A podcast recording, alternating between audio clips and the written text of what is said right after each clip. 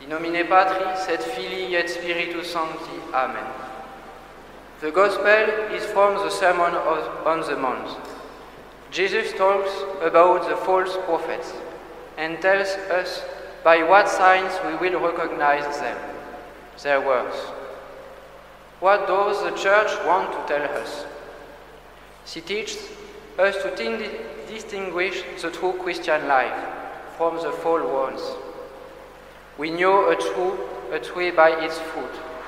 In the same way, we know we know a true Christian not by his pious words, but by the way he does good will. God's will. Imagine walking into a beautiful, well-kept garden with many fruit trees. There are trees with lot of fruit and trees with only leaves. A stream flows through the garden, bringing refreshment to the trees. The sun shines with gentle radiance. The farmer and his helpers work to make the trees grow. But if the tree does not bear fruit, despite the efforts of the gardener, then in the end, the master of the house cuts down the tree and puts it into the fire. The parable is very easy to understand. We are in the garden of the church. Every Christian is a tree in this garden. The gardener is Christ who plants and feeds the trees. The stream sprung from the wound in Christ's side and flows through the garden of the church in the sacrament. The sun is the Holy Ghost who makes fruit happen. And now the father of the family walks with the farmer in the trees. It's God the Father and Christ visit our soul.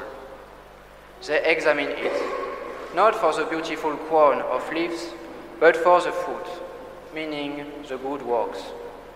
They stop before a tree. This tree, it's me, it's you.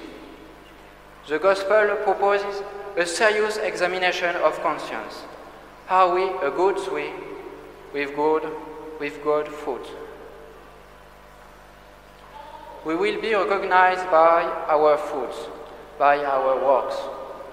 The most important thing is not the words. Thorns don't produce grapes, and bad trees don't produce good fruits. The Lord teaches us that the reality of good works does not consist in such appearances, and that we must therefore recognize each one by its fruits. For it, for it is not only diligence in words that will obtain the kingdom of heaven, and it is not the one who says, Lord, Lord, who will inherit it.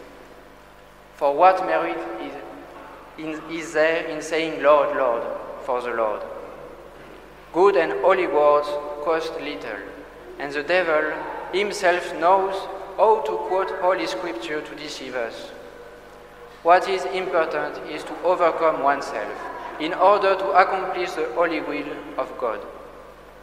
Our life on earth is not a joyful walk, but an arduous march and a fight against the devil. We will have all eternity to spend in heaven with God and all the saints. On earth, we must earn heaven by working on ourselves to conform to God's will.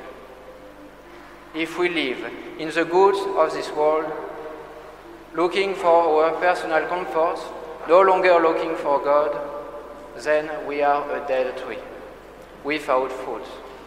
And as you have seen in the, in the Gospel, the farmer cuts down, cuts, cuts down the dead tree and puts it into the fire.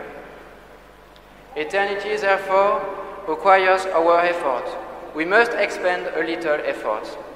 We must hold fast to the good, avoid, avoid all evil, obey the divine precepts with all our hearts, and by completing such duties, we will be known by God. If until now we have not produced fruit or little fruit, let us try to make everything we do or say food for heaven by a great purity of intention. And in this way, we will have the joy of hearing from the mouth of Jesus Christ himself, these words, Come, blessed of my Father, take possession of the kingdom of heaven, because all that you have done, you have done only to please me. This is what I wish for you. Amen. In nomine Patris et Filii et Spiritus Sancti. Amen.